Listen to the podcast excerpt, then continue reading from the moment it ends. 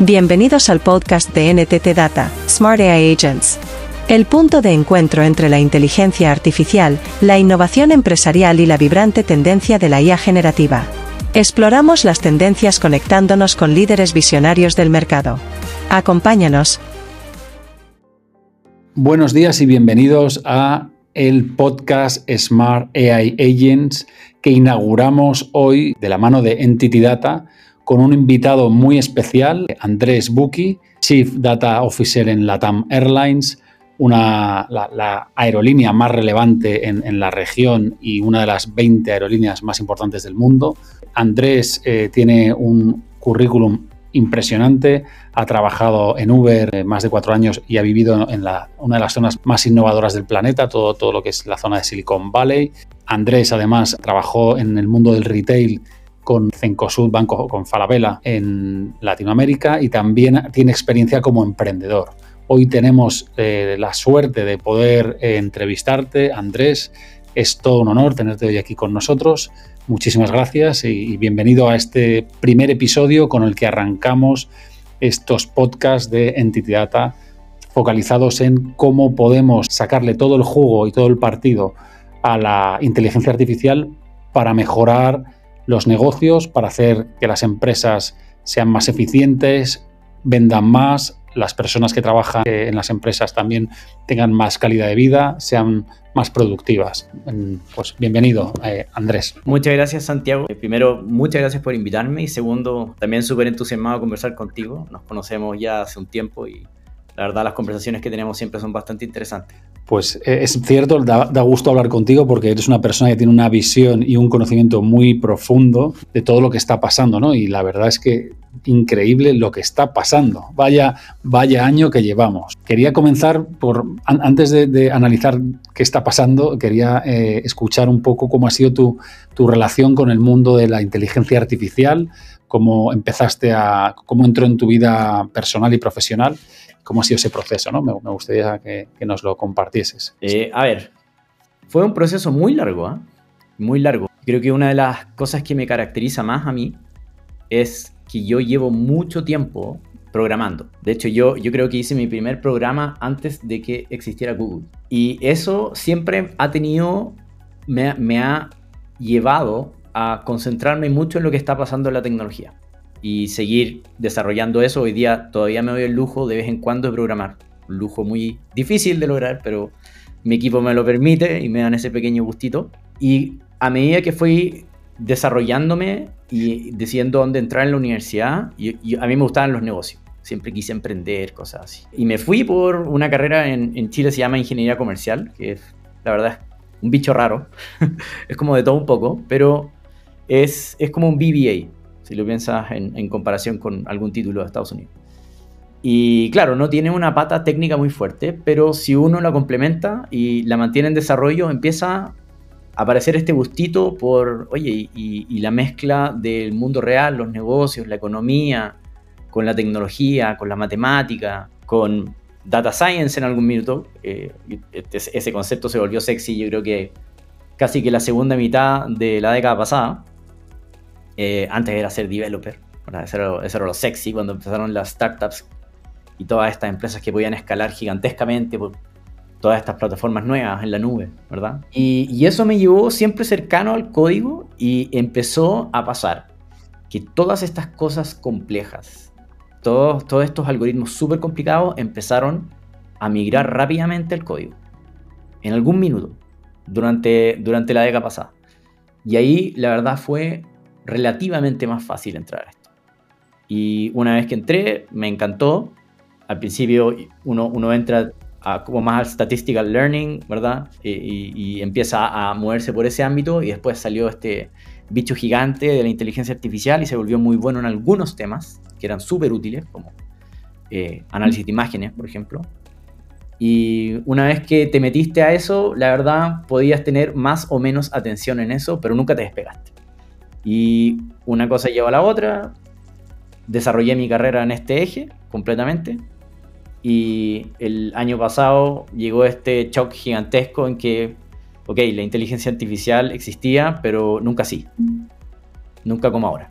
Y eso hizo que de mi calendario le empiezas a destinar harto más tiempo nuevamente a esto.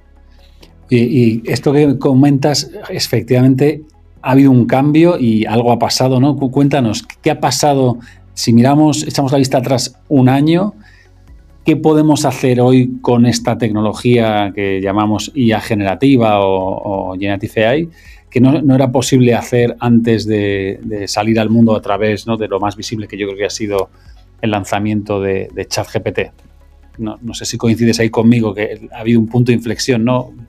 hablando de, la opinión pública, ¿no? Ha sido ese mes de diciembre de 2022 cuando sale ChatGPT y ya todo el mundo puede interactuar, probar, experimentar en primera persona estas capacidades que empiezan a sorprender, ¿verdad? O sea, totalmente. Mira, creo que tocaste un punto súper interesante porque para, la gente que está en negocio, entender esto es bastante útil. Parece que no, pero GPT es, es una sigla. Que tiene que ver con, estos modelos generativos pre-entrenados. Y uno tiene que pensar en eso como un modelo base. ¿Y por qué un modelo base? Porque es un modelo tan grande que uno tiene que pensar en estos modelos como no podemos solo aplicarlos para un tema. Entonces tiene que ser útil en varios temas. Y la manera en la que eso pasa es tú haces crecer el modelo mucho, mucho, mucho, mucho, mucho. Y si, no sé, tenemos un benchmark de la capacidad de eh, responder tal tipo de prueba o la capacidad de performar muy bien en predecir ciertas cosas de un dataset, que es como los benchmarks tradicionales que conocemos. A medida que el modelo se agranda, eventualmente agarra una habilidad. Eventualmente. Y uno ve que el performance es plano, plano, plano, plano, plano, plano. Y de repente agarra una habilidad y como que la descubre. Difícil explicarlo matemáticamente porque el modelo es gigantesco, pero en términos del el resultado del modelo, uno ve un pequeño uptick. Como que la curva era plana y de repente empieza con una pendiente. Y cuando llega a esa fase, a medida que tú agrandas el modelo, todas las habilidades que de repente pescó, todas crecen en capacidad. Entonces, lo que nosotros vemos hoy día es el resultado de un camino que yo empecé a ver en, San Francisco, yo, yo, diría en términos de texto, no de imágenes empezó a pasar como, como el 2016, 2017, 2018. Por ahí empezó a, verse esto, por ejemplo, en, en, Uber mismo, y puedo darte unos detalles de eso. Eh, pero llegó a un punto ahora en que tiene muchas habilidades y tienen la capacidad de hacerlo crecer mucho. Entonces lo que estamos viendo es la aceleración que se esperaba, pero demasiado repentina. Entonces la gente ahora ve un modelo de Machine Learning de AI generativa que ya no es distante, sino que puede estar totalmente presente en gran parte de las necesidades que nosotros tenemos, porque se volvió muy bueno en muchas cosas y ha mejorado cada vez a medida que el modelo crece. Se, podría decir ¿no? que estos modelos eh, vemos como emergen habilidades o capacidades, por ejemplo, la, capacidad de resumir, la capacidad, capacidad de parafrasear un texto, de traducir un texto, incluso las que están costando más, ¿no? que son las habilidades más conectadas con el mundo de las matemáticas, ¿no? que ya empezamos a ver en los últimos modelos que empiezan poco a poco también a emerger ¿no? estas capacidades. Eh, sí, totalmente. Y, los equipos detrás, que son un montón de gente súper inteligente, empiezan a balancear un poco el modelo con la arquitectura, ¿verdad? Tener uno como esto, mixture of experts, ¿verdad? Tener varios modelos expertos y saber utilizarlo o empezar a pensar en otras maneras de entrenarlo. Eh, de hecho, te voy, a, te voy a dar un, como un timeline para que, para que la gente quizás lo agarre. Yo recuerdo muy bien que en Uber, que es una empresa gigantesca, tiene un montón de viajes, hay un porcentaje no menor de esos viajes que necesitan atención, necesitan comunicación. Y una de las primeras cosas que yo vi y quedé medio impresionado en términos del texto, no imágenes, porque eso también es un mundo por sí solo, eh, fue cuando ese sistema de tickets se volvió increíblemente bien asistido. Bien, subraya el bien, porque tú podías asistirlo con inteligencia artificial, pero en algún minuto se volvió muy bueno con inteligencia artificial. Yo no lo miraba y decía, la verdad, o sea, esta máquina es mejor que una persona. El, el cliente tiene un mejor servicio porque existe esto reemplazando a un equipo de personas. Reemplazando y en otros temas asistiendo, obviamente pero en ciertas cosas directamente reemplazando. Y ahí fue como el primer wow, como, pero, pero era un modelo muy bebé, muy, muy inmaduro, no era lo que tú ves hoy día. Lo que tú ves hoy día, como dices tú, es tanto más avanzado que empiezan a aparecer estas capacidades emergentes. Por ejemplo, tú, tú puedes hacerle a esto problemas de ya más relacionados a teoría del conocimiento. Por ejemplo, tú, puedes decirle un modelo, imagínate que hay dos personas en una habitación, hay dos canastos y una pelota, pones la pelota en el canasto A, una de las personas sale de la habitación, la otra lo mueve al canasto B y cuando entra, ¿dónde busca la pelota? Dice el canasto A, porque eso es lo que vio. ¿Dónde piensa la persona 1 que la persona 2 va a querer buscar? También es el canasto A. Entonces, y lo puede hacer más complejo y te vas a dar cuenta que en este modelo que es un modelo de frecuencia, frecuentista, que dice cuál es la, mejor, la mayor probabilidad de predecir la siguiente palabra, el siguiente token. Eh, ese modelo logra que se aprendan cosas que uno no pensaba que se pueden aprender. Y eso pasó con la escala. Entonces, eh, yo creo que ahí, estamos parados con estas habilidades emergentes. Si hay restricciones, eh, si quieres las podemos conversar en detalle. Vamos primero a, si te parece bien, vamos a reflexionar acerca de cómo ves tú que va a impactar o está ya impactando a las empresas o a las compañías esta nueva tecnología. O sea, ¿qué pueden hacer una empresa hoy con esta tecnología que ya está al alcance de, casi de cualquiera? A ver, yo creo que las empresas están un poco mareadas. Yo creo que es natural que, se, se, confundan un poco, vean todo este, este mar de posibilidades de generar valor, pero no, no sepan qué significa valor, qué significa impacto, por dónde parto, cuáles son las restricciones, qué partners tengo en la industria que realmente saben hacer cosas, cuáles vienen y me venden algo que la verdad es casi que un commodity a esta altura. Entonces, todas esas cosas tienen muy mareada la compañía. Yo creo que uno, uno de los grandes beneficios de haberme movido por este mundo tan anticipadamente es que puedo, le puedo entregar a la gente quizás una, una disección que le facilita un poco entender cómo se está armando este mundo de oportunidades. Entonces, hay uno que tiene que ver con productividad personal. Son, son tres, de mi punto de vista. El primero es productividad personal. Y nosotros vamos a ver dentro y fuera de las empresas un avance notorio en la capacidad de utilizar bien nuestro tiempo. Nuestro tiempo como, como empleados, ¿verdad? Eh, tienes hoy día el mejor ejemplo ChatGPT, ahora último BART, también permite trabajar con imágenes, ambos uno empieza a ver todas estas aplicaciones que viven en la suite de trabajo. Hay una que vive en Microsoft, ¿verdad? Que son Copilot. Hay otra que vive en Google, que es Duet. Y empiezan a aparecer todas estas herramientas que te hacen a ti más eficiente. Mucho más eficiente. Y es súper importante que la gente se suba a eso. Eh, porque tiene que aprender a ocupar. Pero es difícil entender cuál es el impacto. De hecho, yo te, diría que es un poco contraproducente para los directores, gerentes o vicepresidentes de organizaciones importantes dentro de los procesos productivos de una compañía. Es contraproducente de repente decir, logré un 40% de eficiencia en el uso de mis colaboradores. Que 40% es un número que da vuelta por ahí, otros 20%, etc. Pero son cosas que se pueden hacer realidad. Porque la respuesta automática sería 40% ah, de eficiencia, la típica. Y uno, bueno, entonces, ¿qué? ¿Pierdo el 40% de mi gente? No. Hay que entender que eso significa que yo puedo ampliar mi mapa de inversiones, puedo acelerar, puedo preocuparme de cosas que no me había preocupado. Entonces, ese balance todavía no está claro. Pero sí está súper claro que hay un mundo de productividad personal que es de alto valor. El segundo lugar, que yo creo que este es el gran culpable de que todos se hayan mareado, son los chats.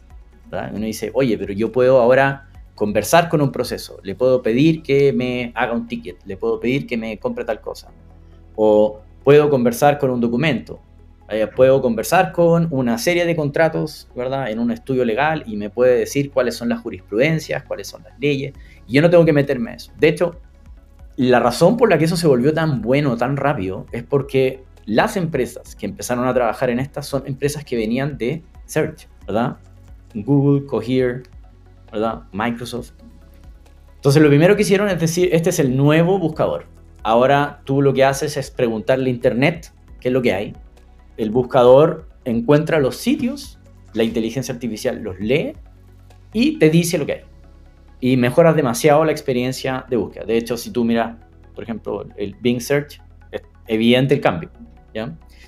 Eh, y claro, es como nos vendieron o empaquetaron la arquitectura de esa solución y dijeron acá está el mundo.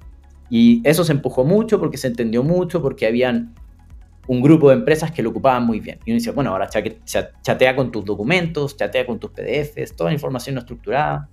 Y es súper útil, pero explícame tú cuál es el beneficio de un chat. Ahí sí que es complicado. O cómo se mantiene un chat. Porque si tú hablas de, de no sé, Google y Microsoft, ellos tienen clarísimo que si el buscador funciona bien, tienen clics, no tienen rebote, etc. Pero esas métricas no aplican a las empresas en todas las empresas. Ni, ni dentro de, de, una empresa incluso full digital, que tiene full sitio web o full una app, tampoco aplican en todos los procesos dentro de la compañía. Entonces, conversar con los documentos, ¿qué es bueno? ¿Qué es malo? La respuesta buena, ¿quién la determina? ¿Una persona que no entiende el tema? Definitivamente no. Tengo que tener a todas las personas que entienden el tema metidas en el chat. Entonces, todas esas variables hoy día siento que se han ido aclarando una a una, pero no están claras. Y eso tiene muy mareado a todos de, ok, ¿dónde meto un chat? Tú hablas con una empresa nueva, ¿dónde meto un chat? Un error pensar así. Y el tercer lugar, nadie lo está mirando, y yo creo que es el de mayor valor. Si tú piensas hoy día en la capacidad que tiene uno de estos modelos, ¿verdad? Hace poco salió Gemini, que en teoría le, le ganan un montón de cosas a ChatGPT. Y también está súper integrado con Gemini Vision, que es la capacidad de mandarle una foto, por ejemplo, mandarle un audio, lo que sea, y le das una instrucción y puede procesar todo eso y entender todo. Imagínate el costo que tú tenías para automatizar un proceso que tuviese imágenes, mirar una cámara, tuviese algún reporte escrito a mano o algún reporte que tienes mucha dificultad porque el sistema es un sistema core, tienes mucha dificultad para conectarlo con otros sistemas más modernos que hagan análisis, en tiempo real incluso. Y después decirle qué es lo que tiene que hacer. Ese, ese equipo, lo que yo te estoy diciendo probablemente era un grupo de data engineers, un grupo de machine learning engineers, varios data scientists expertos en ciertos modelos, Un equipo de negocio que está encima. Hubieses tenido que poner PMOs, probablemente gente del mundo de agilidad, Scrums. Entonces, toda esta cuestión hubiese costado un millón de dólares para ponerte un precio, quizás 500 mil, un millón, incluso si el proceso es más grande, incluso más. Hoy día, y esto te lo digo de experiencia propia, con toda certidumbre, tú puedes agarrar un subset bastante grande de estos problemas y lo hace una sola persona. Entonces, la capacidad que tienen ahora las compañías de digitalizar procesos críticos que antes eran prohibitivamente caros de digitalizar, que pueden impactar directamente la eficiencia, la efectividad, ¿verdad? Eh, la supervisión de la calidad de estos procesos es gigante la diferencia. O sea, ese costo cayó en órdenes de magnitud. Y yo creo que ese es el gran lugar donde las empresas ya tienen, en cierto sentido, las capacidades armadas, porque saben ir y justificar una inversión porque entienden dónde está el impacto. Esa conversación, ese mundo de conversación con finanzas, control de gestión, ya existe, no es nuevo. Le, pego a mi gran volumen de equipos de talento que hacen estas cosas, los, los developers, ¿verdad? La gente que trabaja de negocio con estas células digitales. Eso ya lo saben hacer. Ahora les estoy dando simplemente una herramienta que ni se imaginaban podía existir. Yo creo que ese mundo es gigantesco. Es gigantesco y esto es capaz de acelerar ese mundo. Claro, se abren oportunidades de, como decías, de digitalización y por lo tanto de transformación interna de la empresa eh, enormes, ¿no? Porque eh, las habilidades que, emergen ¿no? con estos modelos, eh, mencionabas que ya tienen capacidad de procesar imágenes, e incluso vídeos, sonidos. Eso habilita casos de uso que antes no existían. ¿Crees que podrías ponernos algún ejemplo de algún caso de uso que te haya llamado la atención, que hoy ya sí se puede automatizar y se puede eh, mejorar con, esta tecnología y que antes era no se podía hacer. Pero sí, claro, claro. A ver, yo creo que hay, varios ejemplos que a todos les van a resonar, así que voy a usar eso. Primero es el servicio al cliente. el servicio al cliente tiene políticas, pero, pero esas políticas tú no sabes si se aplican correctamente. Entonces, la estructura con la que tú diseñas estos procesos no necesariamente es la que pasa. Supervigilar eso es carísimo.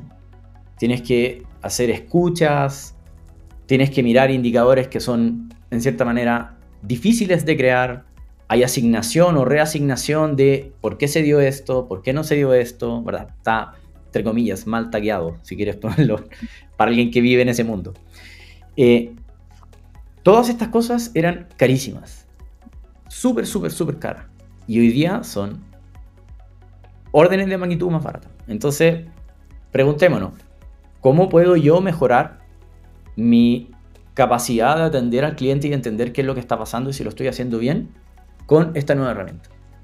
Definitivamente muchísimo. Es como tener una persona que es capaz de revisar todas las llamadas, todos los contactos y bajo ciertas políticas bien claras puede decirme si yo las cumplo o no las cumplo. Solamente ese input y te puede decir dónde no, y por qué, y cuándo, y en qué casos.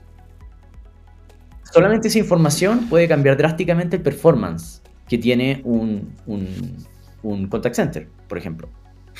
Muy, muy, interesante porque estás hablando de eh, todo, si, si, lo estoy entendiendo bien, todo lo que sería el control de calidad y la supervisión de un contact center, donde hay comunicaciones entre la empresa o la marca con sus clientes o sus eh, proveedores o con, eh, personas externas, toda esa comunicación es posible auditarla o supervisarla de una, y monitorizarla de una manera mucho más precisa y efectiva gracias a esta tecnología. ¿no? Correcto, correcto. Un, segundo ejemplo, nosotros somos un país de recursos naturales. Y una característica que tienen estos procesos productivos, que generan mucho throughput en términos de valor, por lo tanto si son interrumpidos o si no son suficientemente eficientes, es, son muchos recursos los que se pierden. Em, muchos de esos están diseñados para seguir algún tipo de esquema de just in time o las cosas tienen que estar listas para cuando llegue esto y se empiece a procesar y por lo tanto yo no tengo el problema de acopio, ¿verdad? Eh, no, se me, no, se me pudre la madera porque no tengo que esperar cuatro semanas hasta que la procesen, cosas así. Bueno, no conozco el detalle en cada industria, pero... Por ejemplo, tomemos la minera.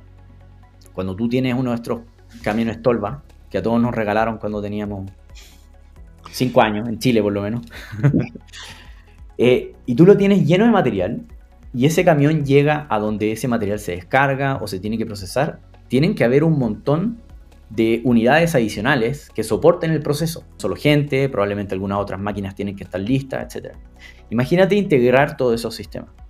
Lo caro que sería. O sea, Internet of Things, ¿verdad? La gente tendría que tener también, imagínate el, el change management. O sea, tú tienes que ahora asegurarte de hacer check-in, por así decirlo, donde tú vayas. No es imposible, pero imagínate todas esas piezas tecnológicas viviendo en conjunto. O sea, no solamente crearlo y unir a todos los equipos que están trabajando en cada uno de esos touch points, sino que piensa en también el change management, en que la complejidad es gigante igual, aunque le pongas tecnología. Y hoy día, ¿qué puedes hacer? Pones una cámara. Y dice, oye, ¿me puedes decir si tal estación tiene tal, tal, tal y tal cosa lista? Te no. ¿Qué falta? Tal. A veces es un problema muy solucionable. Puedes tener que hacer fine tuning, ocupar más de un modelo, pero eso es totalmente solucionable hoy día.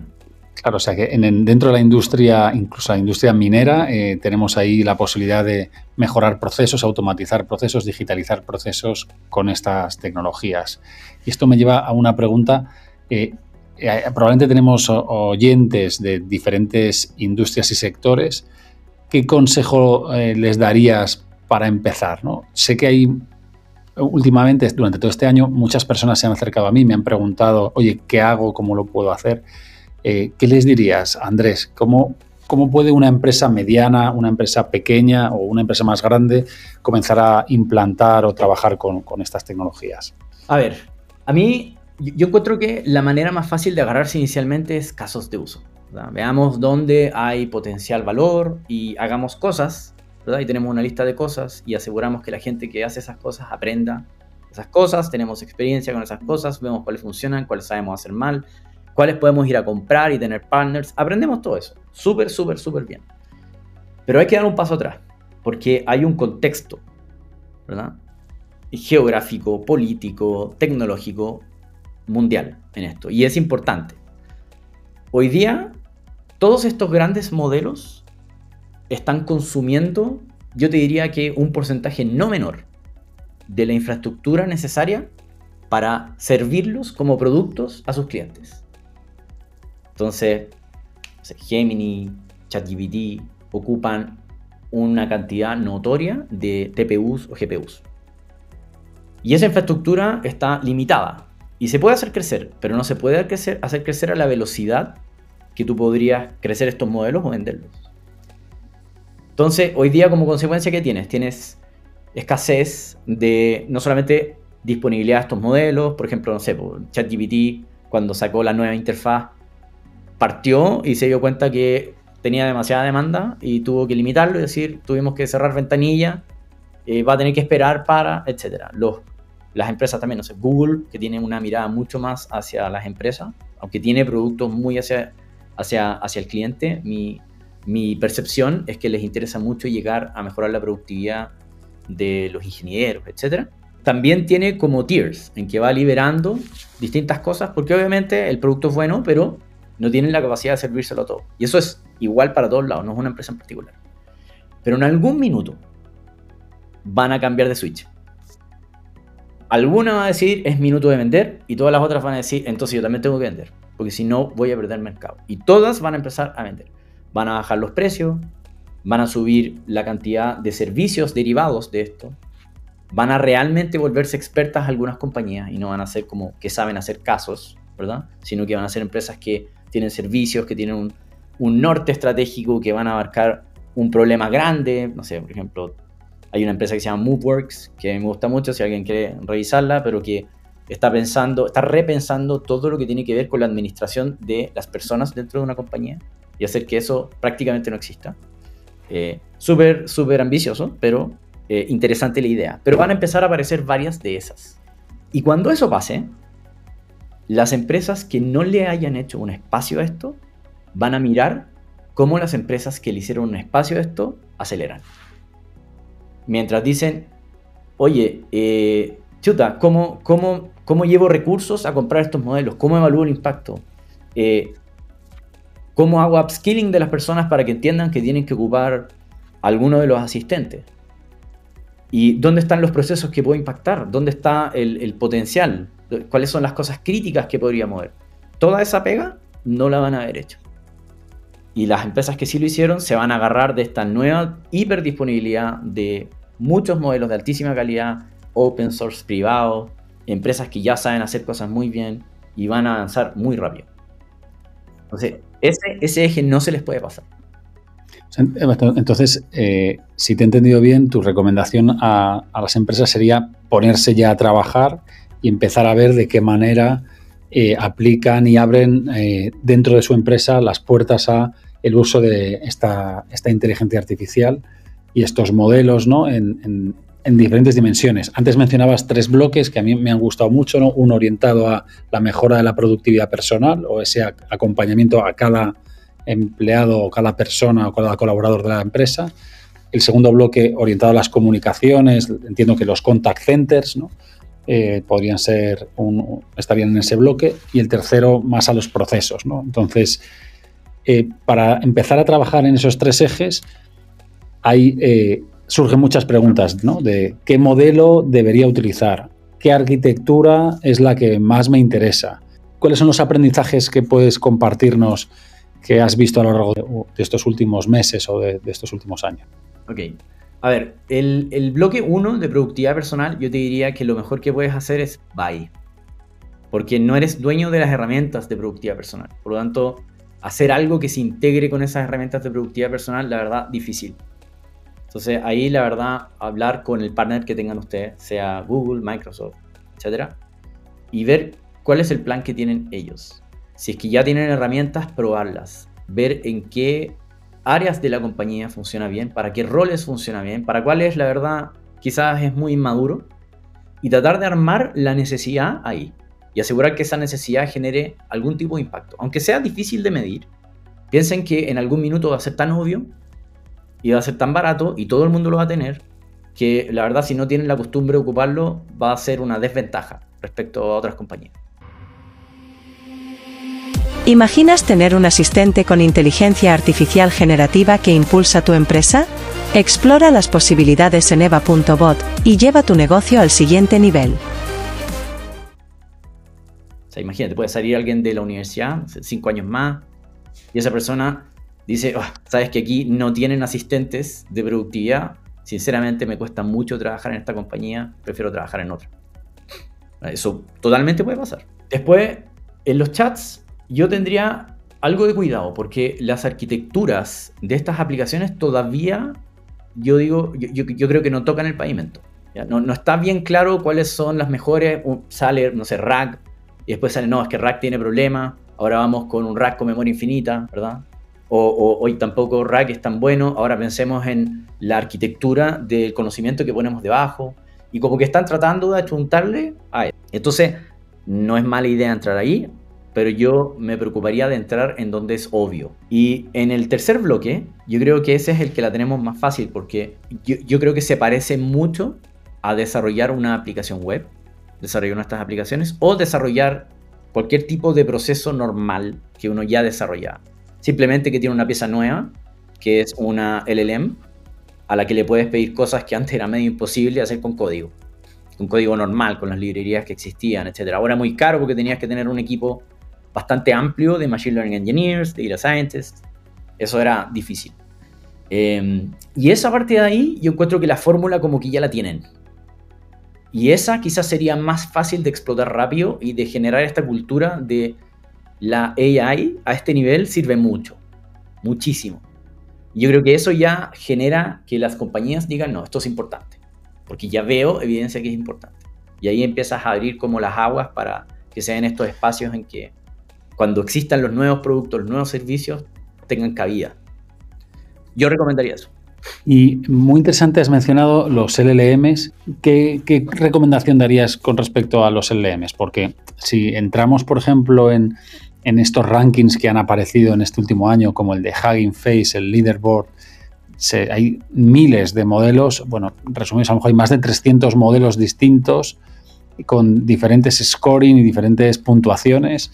El otro día vi uno que es una arena donde compiten unos contra otros y también ahí, ahí aparecen otros rankings también de, modelos que son open source, otros son, privados. ¿Cuál es la, o sea, qué, qué, recomendación o qué lecciones eh, podéis compartir con, la audiencia cuando pensamos en los LLMs o estos Large Language Models eh, y toda la variedad y oferta que nos encontramos en el mercado? A ver, es una pregunta técnica. Voy a tratar de responderla desde el punto de vista técnico, pero también de negocio. ¿Vale? Vamos a partir por el técnico. Eh, si tú miras estos benchmarks, dice salió el modelo nuevo y tal benchmark lo rompe, llega más arriba que ni un otro modelo, y etcétera, etcétera. Yo le recomiendo a la gente que mire el dataset y vea lo que significa el benchmark. Por ejemplo, hay, hay una, hay uno que a mí me llama mucho la atención, que es el de los de código, por ejemplo, el de SQL. Típico, se, se cita mucho porque es una habilidad súper necesaria y todas estas LLMs son capaces de hacer text to SQL, ¿verdad? Pero si tú miras el dataset con el que se miden, es una persona que tiene algo de conocimiento de programación de la universidad y que no ha programado mucho tiempo o que sabe ocupar bien Excel, son cosas que esa persona podría hacer el primer día que le enseñas SQL. Entonces mi pregunta es, ok, bien, mejor que esté arriba del benchmark que tenían antes pero ¿es realmente algo que se traduce en un impacto al utilizar ese modelo? En mi opinión, no. Entonces ese es el primer warning que les doy. La segunda cara de ese warning es construyan sus propios datasets. O sea, si ustedes saben que quieren hacer algo y es crítico y se dan cuenta de eso, hagan el trabajo de decir, ok, si yo tengo tal tipo de pregunta, yo esperaría tal tipo de respuesta. ¿Cómo medir eso de manera automática? Todavía no hay acuerdo. ¿ah? Pero no tienes para qué tener un millón. Ten un benchmark de 300. Que cuando salga un modelo nuevo que te llame la atención, o salga una opción nueva que te llame la atención, de esos 300, bueno, puedes agarrar aleatoriamente 200 y pedirle a tu equipo que lo evalúe. y le pongo una nota de, no sé, 1 al 5. Eso ya te va a dar a ti una visión más objetiva de qué significa que haya salido un modelo mejor que el otro. y eso es súper factible hoy día. O sea, no, no es nada raro. Y lo otro que, ya pasando más al negocio, es yo sugeriría que piensen en una arquitectura de múltiples modelos. Porque hay modelos mucho más económicos, mucho más rápidos, hechos muy bien para, por ejemplo, instrucciones. Entonces, si tú le das una instrucción clara, te da una respuesta súper buena casi el 100% de las veces. Y eso es más testeable porque puede ser una respuesta muy chiquitita, ¿verdad? Bien restringida en el rango recorrido que requiere una función. Por ejemplo, si quieres recibir un input totalmente desordenado y le dices, quiero que me lo ordenes de esta manera porque yo necesito ocupar eso en el siguiente paso de mi programa, ¿verdad? O de mi sistema que procesa Eso es súper testeable. Y yo opinaría que un modelo caro, como alguno de los GPTs o alguno de los Geminis, no se justifica. Van a aparecer un montón de otros modelos como Mistral, por ejemplo, que son modelos pequeños que tú incluso puedes hostear en tu propio computador y la verdad, botarlos a la basura o botar la, arquitectura de eso a la basura no te va a costar mucho porque es un modelo muy económico. Y puede que te solucione eso muy bien. Entonces también piensen en que esta, este mixture of experts, que ha mostrado funcionar muy bien con los modelos grandes, también pueden ustedes dentro de las compañías pensar así. Entonces, no es como un trato con uno. Es, ok, construyamos algo que me permita trabajar con varios proveedores de esto, tanto privados como open source. Hemos hablado de los LLMs. Eh, además del LLM, algo que ah, nosotros, por ejemplo, en Entity Data hemos visto durante todo este año es que hay muchos problemas que no se resuelven con una, una, única invocación y un único prompt al LLM.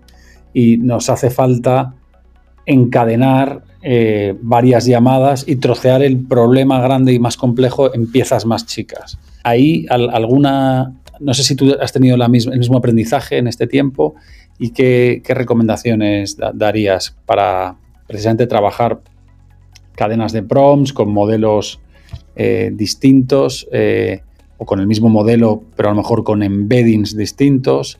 ¿Tienes algo así que hay algo que quieras compartir? Sí. A ver, eh, totalmente yo creo que, que ahí está el clavo. O sea, eso, eso es un patrón de diseño para la gente que no está tan, tan relacionada con estos temas. Tal como aparecieron patrones de diseño para el desarrollo web, este patrón de dividir los trabajos de las LLMs es muy bueno. ¿Por qué? Porque la característica principal de una LLM como ChatGPT o como Gemini es que es no determinística. O sea, yo le paso algo y lo varío un poco y me va a contestar algo que conceptualmente puede ser similar, pero no es lo mismo. Por lo tanto, si yo sumo esa variabilidad en un programa grande, la estabilidad que puedo tener de ese programa cuando hago el push de un nuevo cambio puede ser muy mala.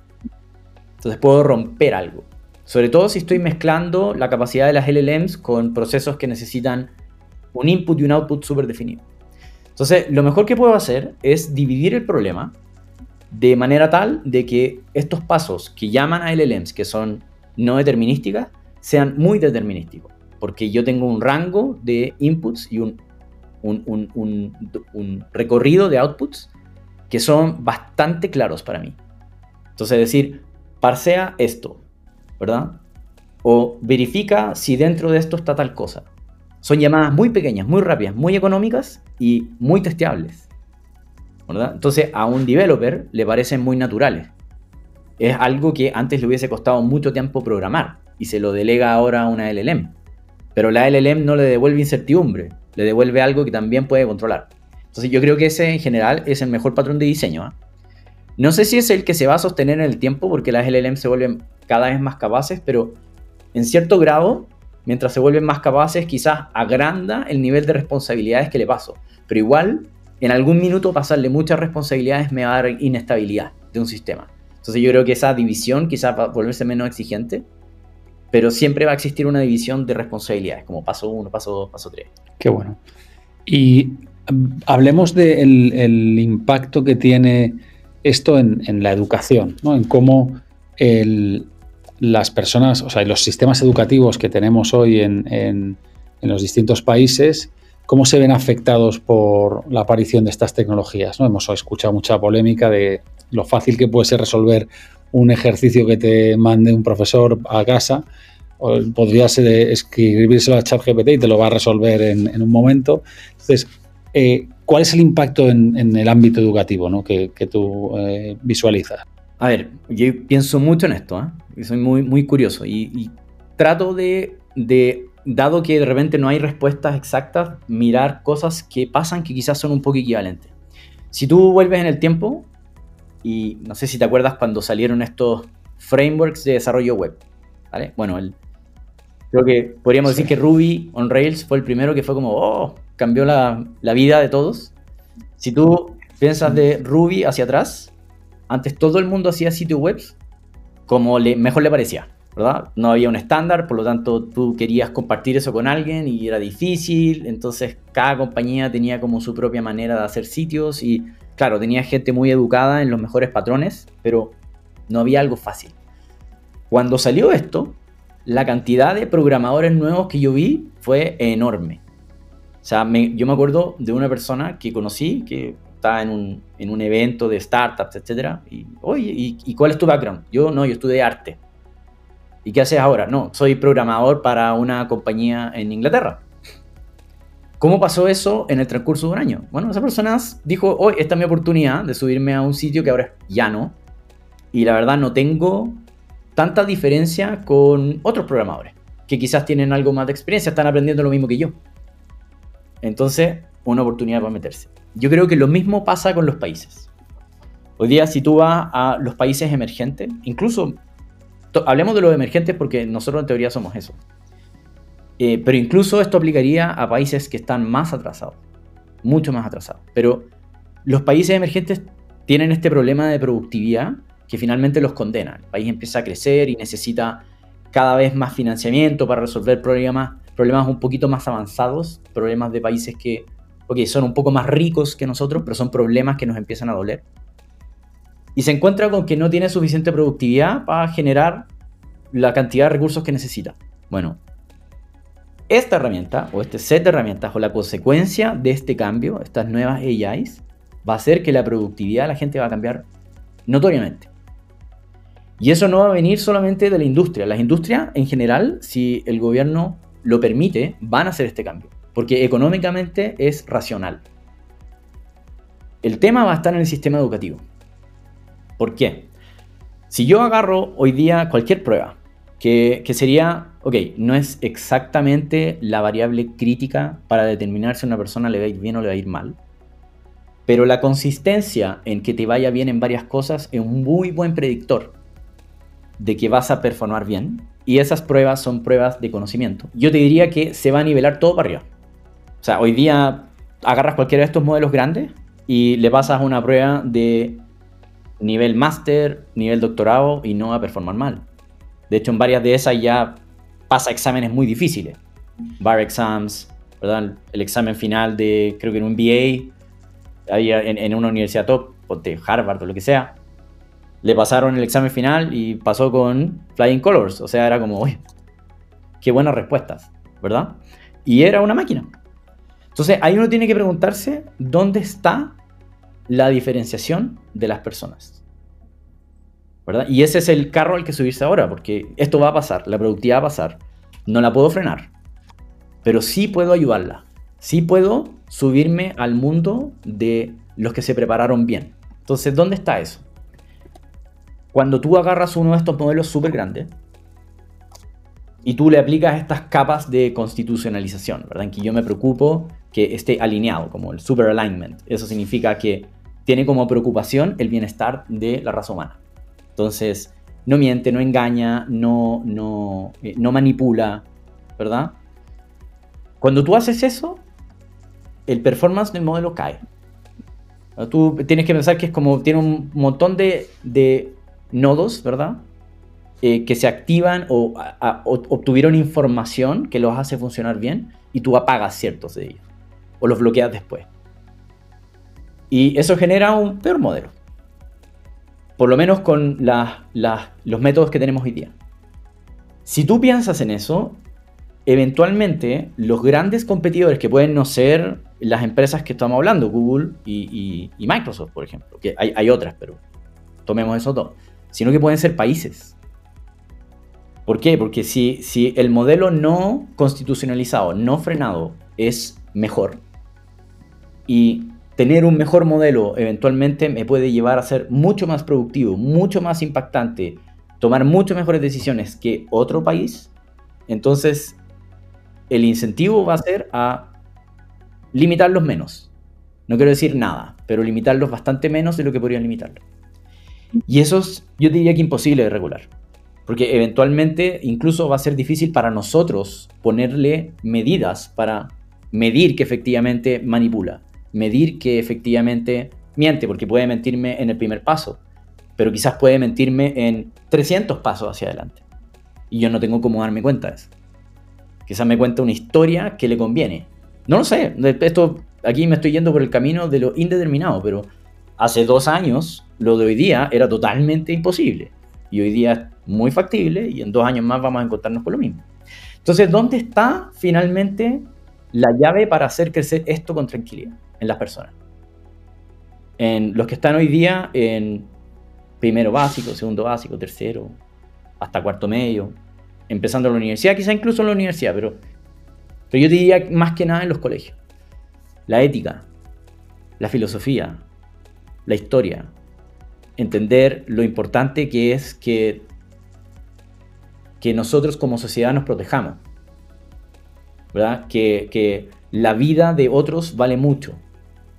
Todas esas cosas se aprenden y se pueden reforzar. Y si tú tienes un montón de gente que entiende cómo ocupar esta tecnología, pero que tiene un compás ético inamovible, ¿cuánto más preparado estás para manejar esta tecnología que un país que simplemente compró la tecnología?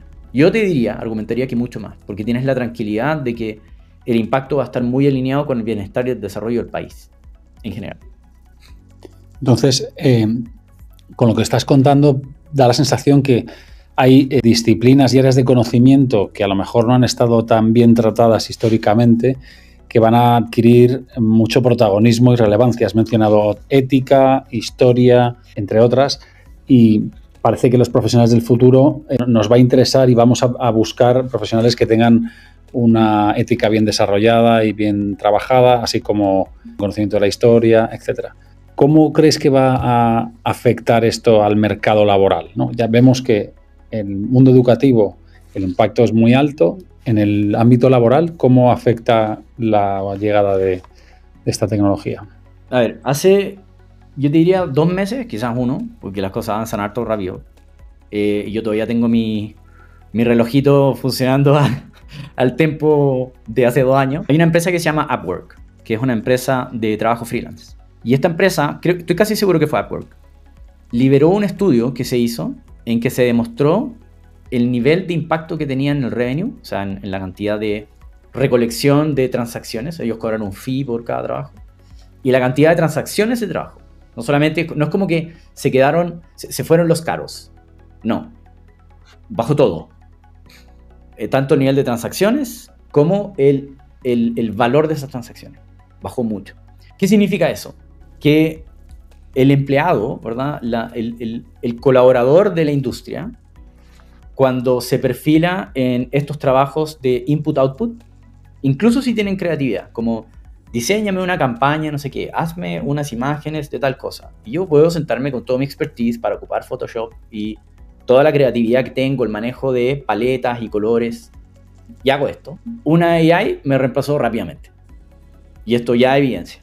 Entonces, ¿qué va a pasar? yo creo que vamos a estar forzados de tomar esos grupos de personas y diferenciarlos. Decirle, ok, aprendan a ocupar AIs, sean mucho más valiosos, pero también agreguen cosas que es difícil que la AI haga.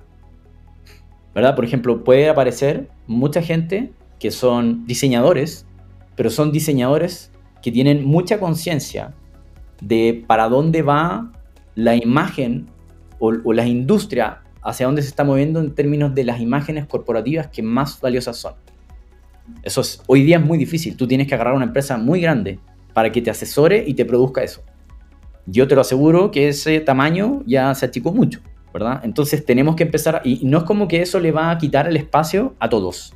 No es como, ah, no, es que pueden haber tres de esos. No, lo que pasa es que hoy día pueden haber tres de esos porque la cantidad de clientes que pueden pagar eso es muy baja. Pero en el minuto que ese costo baje mucho, ¿qué empresa que está surgiendo no quiere realmente diferenciarse? No quiere ponerse en un lugar en que tanto la opinión pública como la opinión del consumidor estén en su favor. ¿Quieres decir que va a haber eh, servicios de alto valor que solo estaban al alcance de grandes corporaciones que ahora van a ser asequibles para la mayoría o para una cantidad de empresas mucho mayor? Correcto. O sea, yo estoy convencido de que eso va a pasar. Y con respecto a idea de que la inteligencia artificial mm, elimina puestos de trabajo y eh, afecta al, bueno, reduce la cantidad de, personas necesarias, ¿tú cómo lo ves esto? ¿Crees que Mira, hay una, hay una frase que estaba dando vuelta en, un estudio, no me acuerdo que creo que lo hizo Boston, no, estoy seguro. Y la respuesta a eso es no. Lo que va a pasar es otra cosa no es que la AI va a reemplazar a las personas, sino que las personas que saben ocupar AI van a reemplazar a las personas que no. Entonces yo creo que eso es lo mejor que resume, o sea, la, mejor manera de resumir los próximos 5 o 10 años en términos de tus decisiones, mis decisiones, las decisiones de las personas en términos de sus carreras profesionales. Me ha gustado mucho esta frase, Andrés, me parece muy buena, no la conocía. Entonces, claramente esto es una llamada a la acción, ¿no? A todos los que nos esté escuchando, eh, no, que no se quede, si no os queréis quedar atrás, es momento de empezar a, aprender y a utilizar esta, esta, tecnología de AI que afecta a todos los ámbitos, yo creo que profesionales, laborales y también incluso personales, ¿no? Eh, ¿qué, nos espera? ¿Qué, ¿Qué, es lo que está por venir? O sea, arrancamos, cerramos ahora el año 2023, va a empezar el 24 ¿Cómo te imaginas tú el año 2024? Yo creo que las cosas, hoy día se está finalmente viendo las limitaciones de las primeras versiones de estas LLMs. Por ejemplo, tú hoy día agarras cualquier LLM y le dices, o, la mayoría, yo diría que muchísimas, si es que hay una nueva que, no le ha pasado, hay una que yo sé que, que, lo pudo responder, pero no, no sé si es consistente. Es cuántas palabras tiene tu respuesta a esta pregunta? Eso es algo que una persona puede responder al tiro, va a decir una. Por ejemplo, esa es la respuesta más fácil y 100% correcta. Pero la LLM no va a ser capaz de responder eso consistentemente. De hecho, te diría que está suerte y, raro que lo responda. Lo más probable es que parta con, claro, yo te podría ayudar. Y ahí ya se fue por el mal camino. Pero eso es porque el diseño de estas cosas es backward looking mira para atrás. Dice, ¿qué he visto, qué ha pasado y qué creo que se puede repetir? Y va, hace eso y dice, ¿qué es lo más probable que se repita? Voy a darte eso. O yo le puedo decir, sé más creativo y bueno, dice, ok, esto era más probable, pero vamos a elegir algo un poco menos, menos probable y veamos qué sale, ¿verdad? Que es la temperatura que sale en, en los modelos. Pero lo que no hacen es mirar hacia adelante. Hay una, hay una máquina que ya hizo esto. Eh, no sé si conocen la, historia de AlphaGo, eh, pero hay una empresa que adquirió Google que se llama DeepMind. Y AlphaGo, hay, hay una jugada que se llama como la jugada 52, no me acuerdo, pero algo así, tiene un nombre como muy para recordar el hito. ¿Y qué, qué fue? Este, este, este modelo de, este, este AlphaGo era una máquina que jugaba Go. Go es un, juego muy complicado. Y la manera en la que aprendió inicialmente fue imitando a los profesionales de AlphaGo que eran personas muy buenas, pero anotaban todas las jugadas, estudiaban todos los juegos y decía que hubiese hecho la mejor combinación de todos los mejores del mundo. Una manera de, hacer una reducción, pero básicamente eso es lo que estaba aprendiendo. Y de repente se dieron cuenta de que no hay manera de que consistentemente le gane a los mejores si es que esa es la estrategia. Entonces, ¿qué dijeron? Enseñémosle a mirar hacia adelante, a decir, ok, supongamos que yo estoy en esta jugada, voy a inventar hacia adelante jugadas voy a armar un árbol de decisiones y voy a ver cuál es la que me daría el mayor premio, que en este caso sería ganar.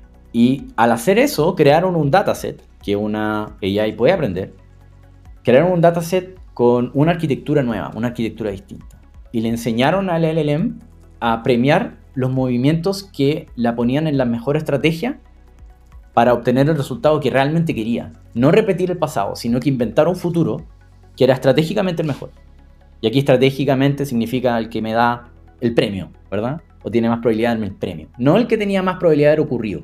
Y pasó en esta jugada que hizo un movimiento que todos los expertos dijeron, ah, no, se equivocó. Pero fue una jugada estratégicamente tan buena que ganó.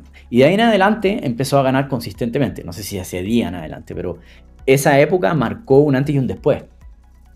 Y ahí salieron varios algoritmos. Por ejemplo, está, eh, hay, un, hay un, algoritmo que se llama eh, eh, A-Star, que es un algoritmo de búsqueda en árboles de decisión, en, básicamente en nodos, en branches. Y si tú quieres optimizar la búsqueda de distintas estrategias, porque eso es paralelizable, tú puedes probarlas todas al mismo tiempo en varias máquinas, pero tienes que buscarla y elegir. Ese, ese algoritmo tenéis que hacerlo eficiente si es que tú efectivamente quieres generar un dataset enorme. Y ese algoritmo ya existe. Esa es la gracia. Y si tú relacionas eso con un premio, por ejemplo, las matemáticas, el premio es evidente, tuve la respuesta correcta o no, tú ahora le puedes enseñar matemáticas. Y tuvo un problema de lógica, que básicamente el, problema que yo te dije es un problema del dominio matemático. Es, eh, construye una función que cumpla mi respuesta. En este caso la función es solamente una palabra. Entonces yo tengo el input de la palabra, esta cuestión me lo cuenta y me dice A1. Ahí está la función, que el input tiene que ser bla, ¿verdad? Entonces lo que hace es resolver un problema matemático. Eventualmente tú le vas a poder decir, eh, vas a poder decirle, por ejemplo, escríbeme un cuento, ¿verdad? En el que no solamente ocupes 100 palabras, sino que ocupes palabras o conceptos cada vez más complejos a medida que vas avanzando en la historia. No hay manera de que eso resuelva hoy día. Eh, de alguna manera, a menos que alguien haya hecho exactamente lo mismo, pero no hay manera que lo resuelva bien. Ahora va a tener una estrategia, porque va a decir, ok, ¿qué es lo que me está pidiendo? ¿Cuál es el premio aquí? El premio es este.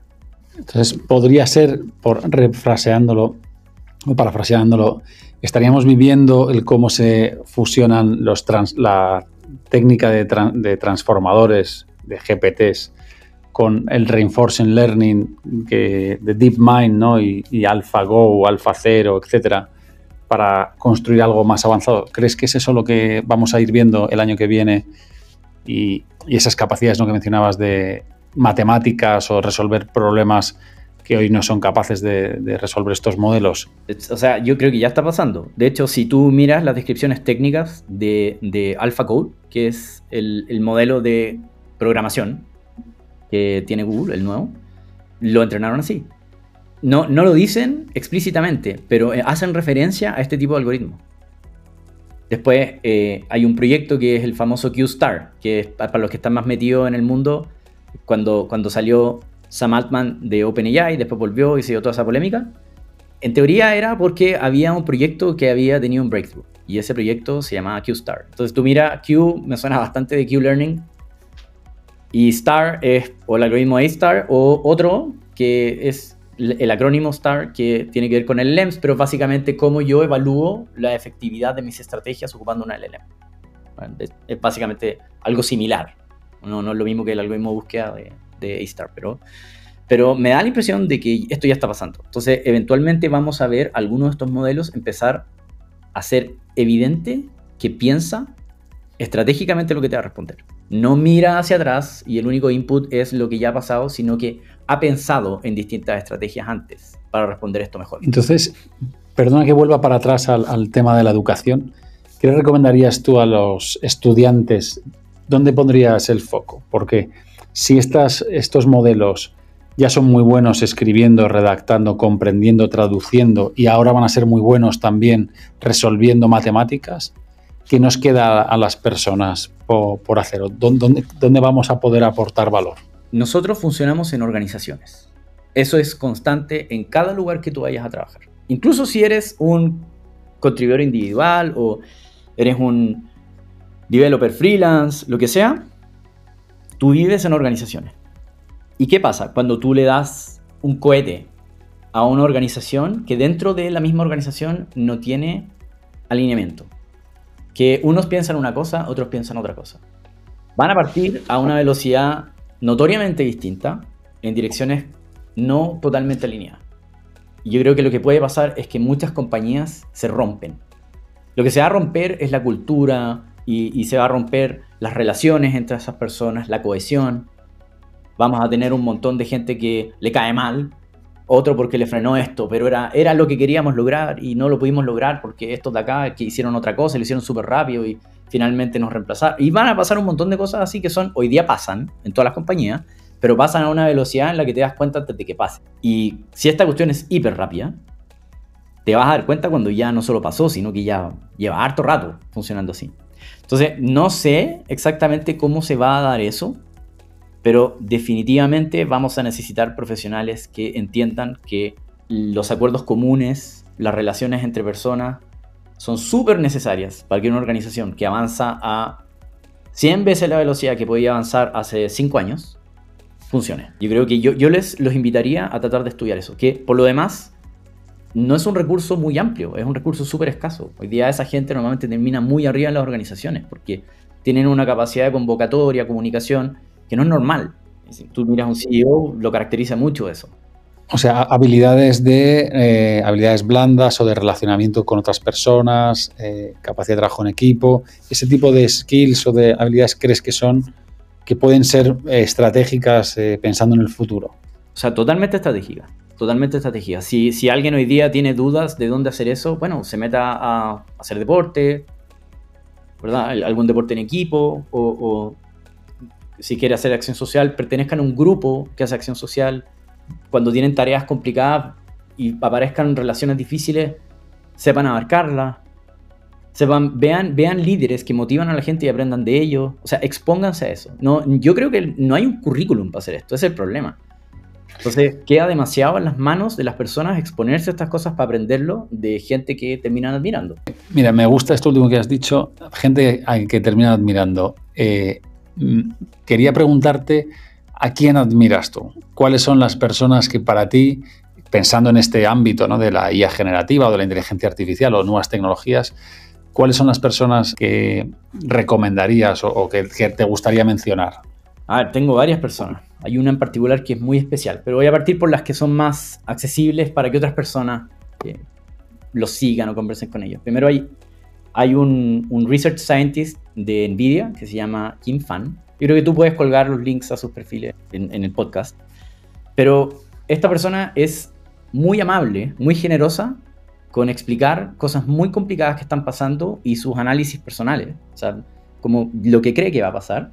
Y tú lo puedes contrastar con lo que vienen otras personas, pero te abren muchas puertas a nuevos lugares para mirar. Sí, ah, parece que está pasando algo acá y claro, tú le destinas tu tiempo, una, dos horas, tres horas, ve tú, pero por lo menos te va a ir mostrando varios lugares interesantes. Después hay gente un poco menos accesible, hay una research scientist de Microsoft que se llama S. Kamar, yo la conocí, y no publica mucho, lamentablemente, pero sí tiene varios papers. No, no, no es muy activa en LinkedIn o Twitter, pero tiene varios papers.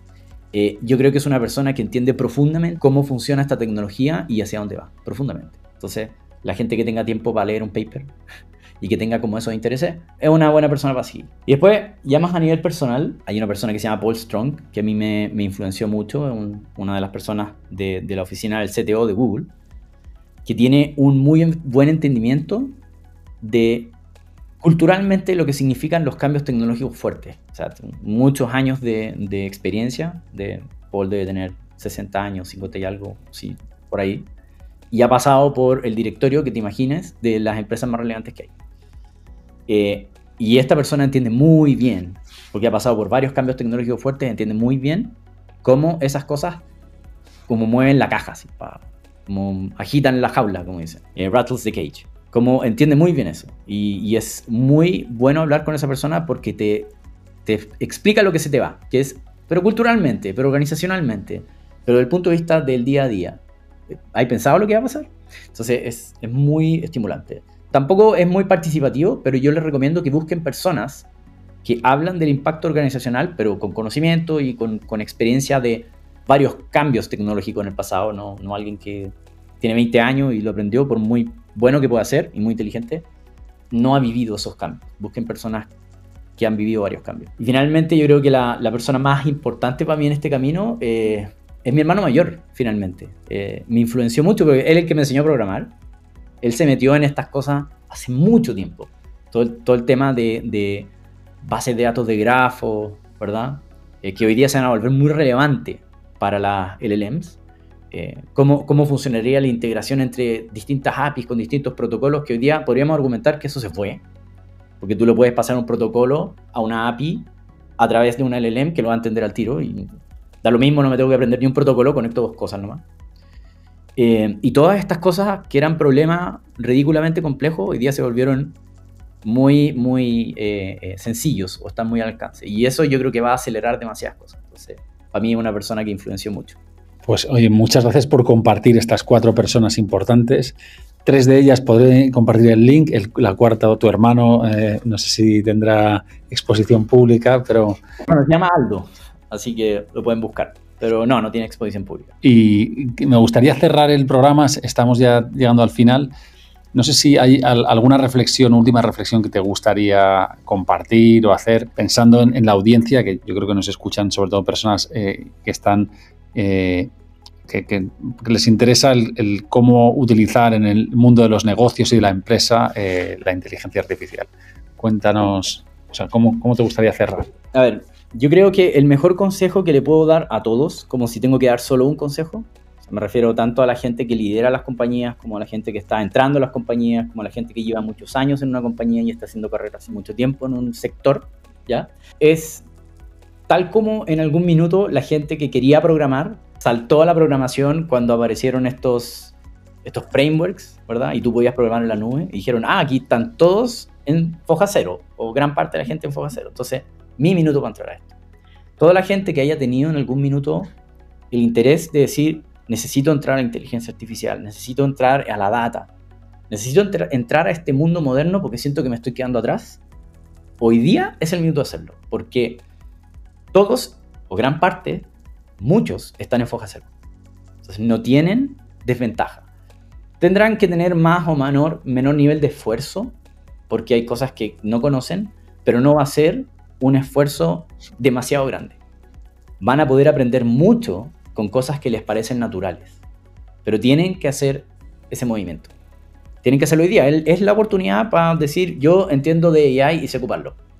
No lo programo, eso no es necesario, pero sé perfectamente los mejores lugares para ocuparlo y dónde genero valor, dónde me facilita la vida y dónde no. Entonces esa es mi recomendación número uno. Muchísimas gracias Andrés por, por esa recomendación y también por este rato que, en el que nos has compartido y dado tu, visión de lo que está pasando y lo, que estás viendo y aprendiendo. Yo creo que hay muchas enseñanzas en, tus, palabras. Eh, como te decía al inicio, es un honor, me, alegra mucho tener esta conversación contigo y, espero que, la audiencia y los oyentes pues hayan podido aprender y, se lleven algo para, sus vidas y para sus, trabajos o sus empresas. Bueno, Santiago, yo muy agradecido que me hayas invitado. Eh, como siempre, muy interesante conversar contigo, así que seguro que retomaremos conversaciones ya uno a uno en otra instancia, en la oficina o fuera de la oficina. Así que un gusto. Pues muchísimas gracias y con esto cerramos el programa. Hasta el próximo episodio.